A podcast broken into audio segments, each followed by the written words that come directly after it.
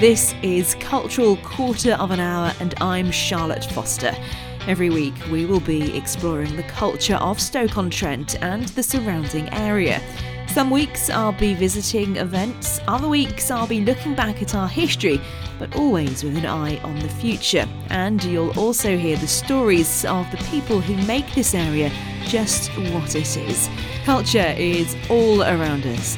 It's in the buildings, it's deep underground, it's in the air, and of course, it's in our blood.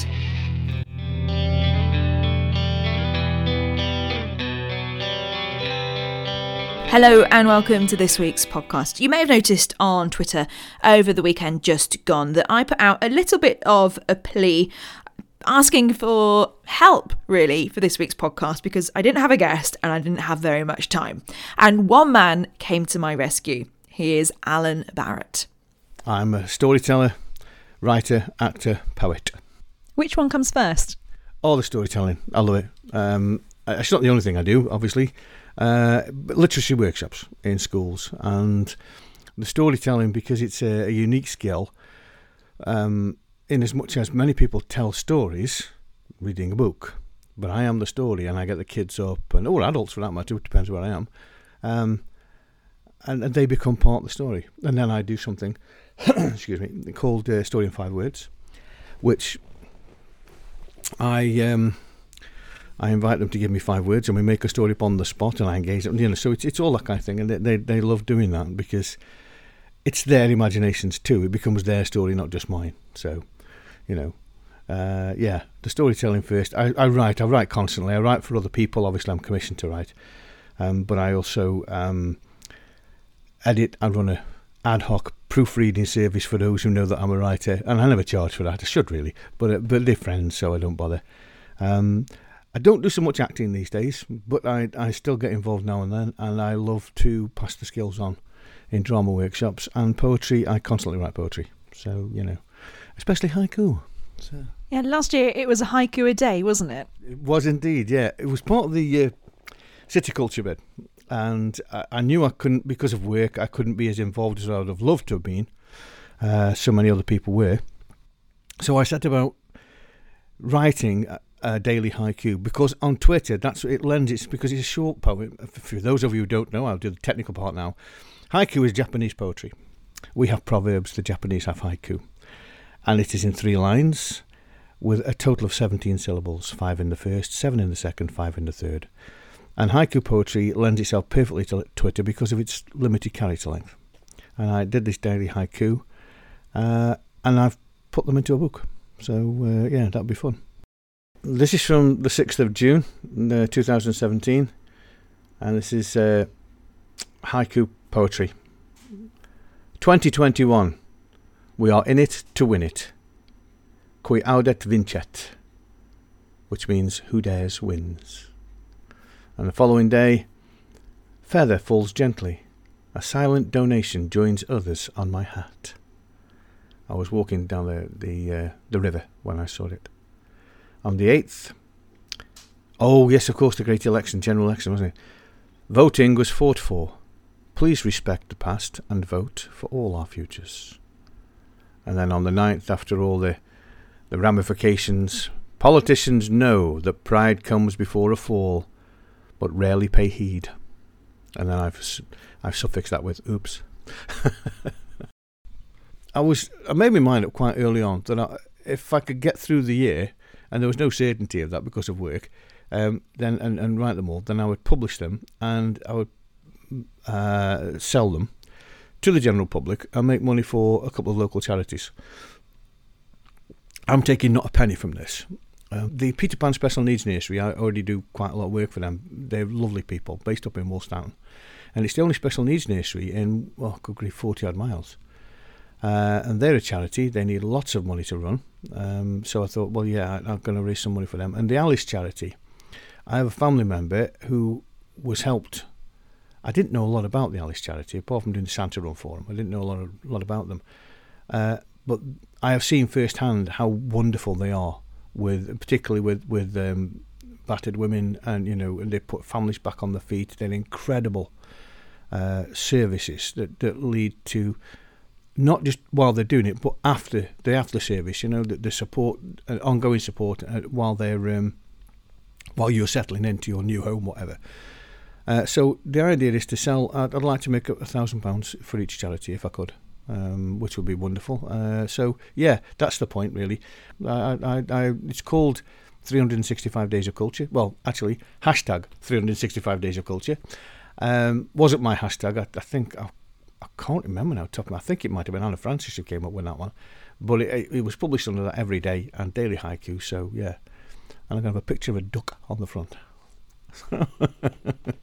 hey up, duck. We can't escape the duck, can you we? You can't. Well, we've just been down to see my granddaughter. She was just doing one on yesterday, and uh, we've just been down to see her. And I'm determined to teach her to say Koskekabo, Genimo, Nyaribati Labastit, and call everybody duck. How hard was it to come up with a daily haiku? Um, some days, actually, they just flow off you. You know, you can, write ten. Other days, it's it, because there's nothing happening, or because you're tired, or because uh, there's so many other things going on. It's difficult to pinpoint one thing. Um, but yeah, I managed. I missed it. Funnily enough, I missed the first four days. I was laid up to the eyeballs. I couldn't see a screen. To, never mind write or anything. Uh, my eyes were streaming, but I caught up, and it did nearly 400 in the end. But coming up with a haiku isn't difficult. Coming up with a good haiku, that's the hard part, you know. So, and I'm quite hard, uh, a personal critic. You know, I'm, I'm, quite hard on myself. So, yeah. Uh, but yes, I, I, I thoroughly enjoyed it. It was good fun. How important was it for you to get involved in the culture bid? Oh, very. I, regardless of, of, I mean, I've got some issues with the council. Everybody, they're well publicised. Um, but it's uh, massively important that the, the city bid for it. Even if we didn't win it, we, obviously we didn't win it, it was massively important that the city bid for it because I wanted to be. I've always shouted for the city. I've shouted for the town where I live. I've, uh, I've wherever I've gone as a touring actor, I've told people what a wonderful place my city is. Stoke, Stoke is full of pop. This isn't full of pot banks. Actually, there's only forty something left. No, it's not full of pot banks, and it's not a dirty, smoky, horrible place anymore and we've got a Premiership football team now. Um, you know, uh, it's not the historical dive that it, you know people have portrayed it as, particularly in the media. I have to say. So I've always promoted the city, and so yes, it was it massively important that I got involved, uh, and I showed people that there's another because I, I know my reputation is of uh, being a critic, but uh, there's another side to me. There's, there's, there's many sides to everybody. And promotion of the city is a massive issue for me. Um, so yes, it was very important that I got involved, and, and positively. This, there's one or two political haiku in there which point fingers at people um, without naming names, um, but it, it, nonetheless, that is part of our culture that we do have our wonderful heritage. We have our incredible parks, and we've got the River Trent and the canals and the history that belongs to those with James Brindley and people like that. Uh, but we also have the politics of the city and, and the politics of the nation. And, and there's a couple of haiku in there that involve things outside the city, like the Manchester Arena atrocity and Grenfell.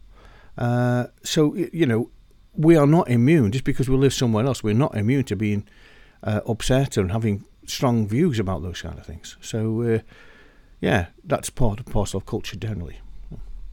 As a storyteller, what do you think the story of this city is? Oh my goodness. Um, I suppose, really, uh, originally we were just a, uh, um, an area of countryside with beautiful uh, views and the Trent and whatnot, and then they discovered two things: clay, and more important, coal. And so industry came here, uh, and the story of our, our, city is that we, we grew from very humble beginnings into being a worldwide power and and uh, oh Smoky Stoke. I hate this negative feeling about the industrial past. We produced items of incredible beauty here.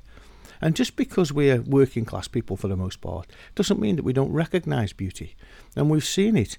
I'm not a Clarice Cliff fan, but look how much um, stuff goes for. Wedgwood, I mean, the Wedgwood vase, that was a national outcry that it might be sold.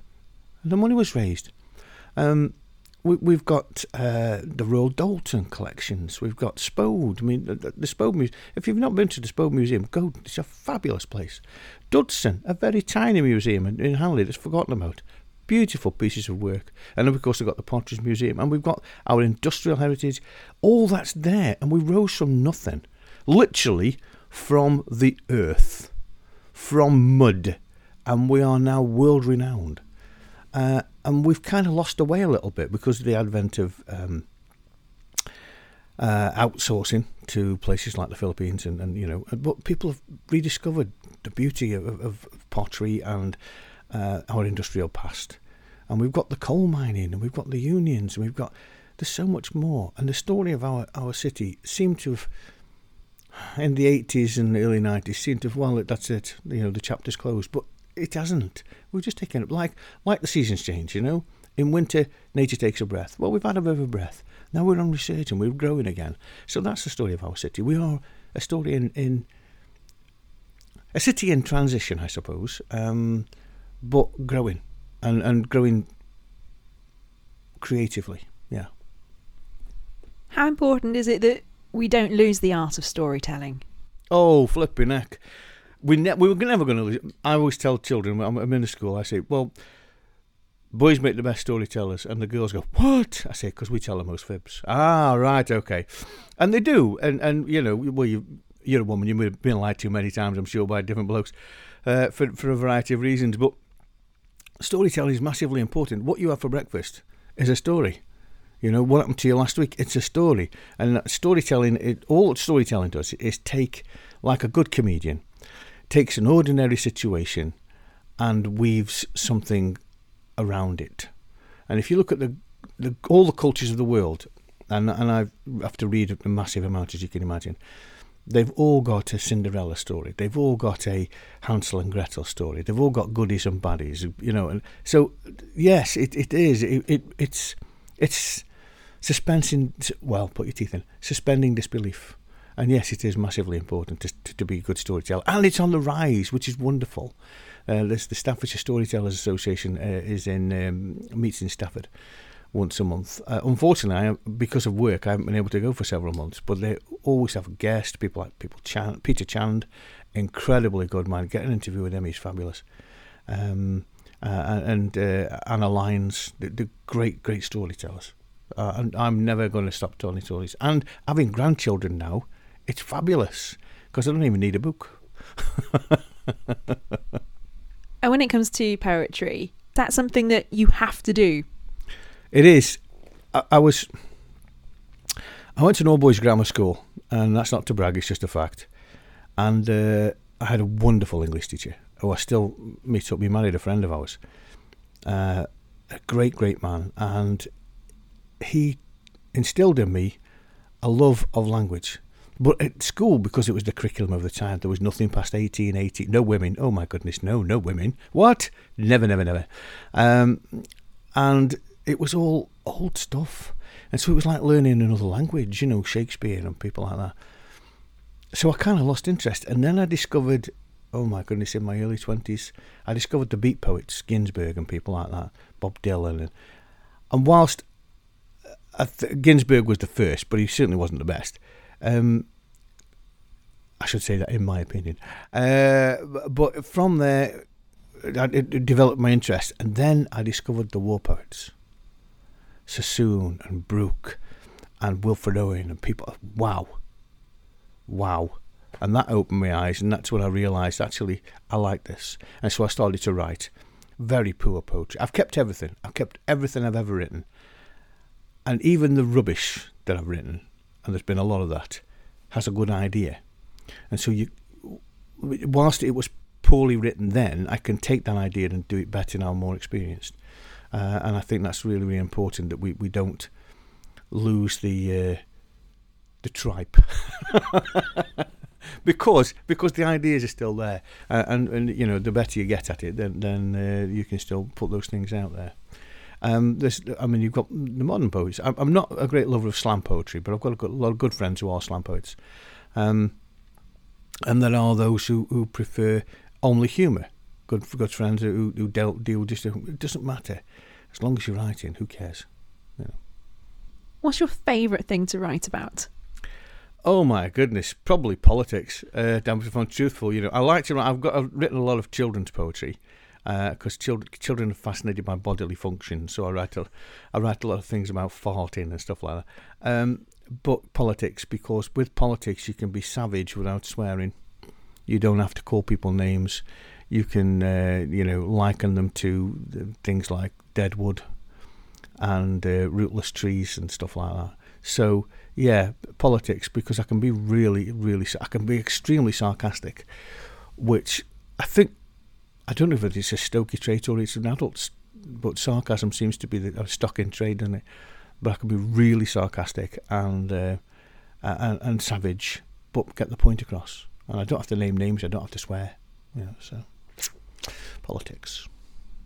Do you ever think you go too far? Lynn does.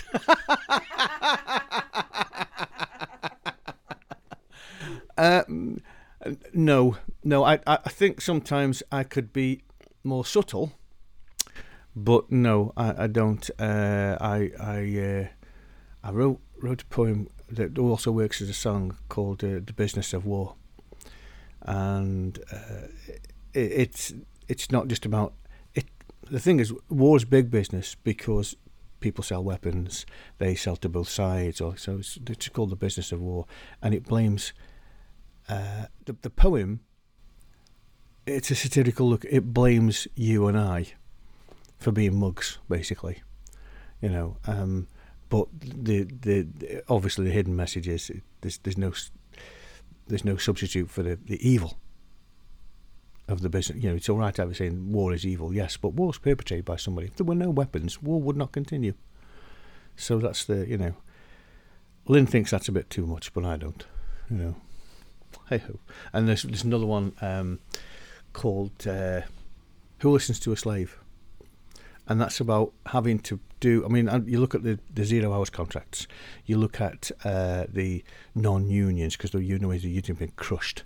Um, you, you look at uh, part time working, and, and it's all exploited. Uh, but you can't give it up. The thing is, once you're on that treadmill, it's impossible to get off it. And so it's called Who Listens to a Slave. And it's one of the few poems I've actually sworn in. Some people said, well, that's too much, Al, because it doesn't apply to everybody. It applies to everybody who was in a position to be exploited, and that happens to all of us. Once again, I've got to say a big thank you to Alan. He really got me out of a hole this week, not going to lie. Sometimes, you know, life just happens, doesn't it? Let me know what you are up to. Let me know what other stuff is going on around Stoke-on-Trent and North Staffordshire. I am always happy to hear from you. Really love it when you get in touch and tell me what's going on because I've only got one pair of eyes and one pair of ears you guys are my eyes and ears, and it's your stories that I want to tell.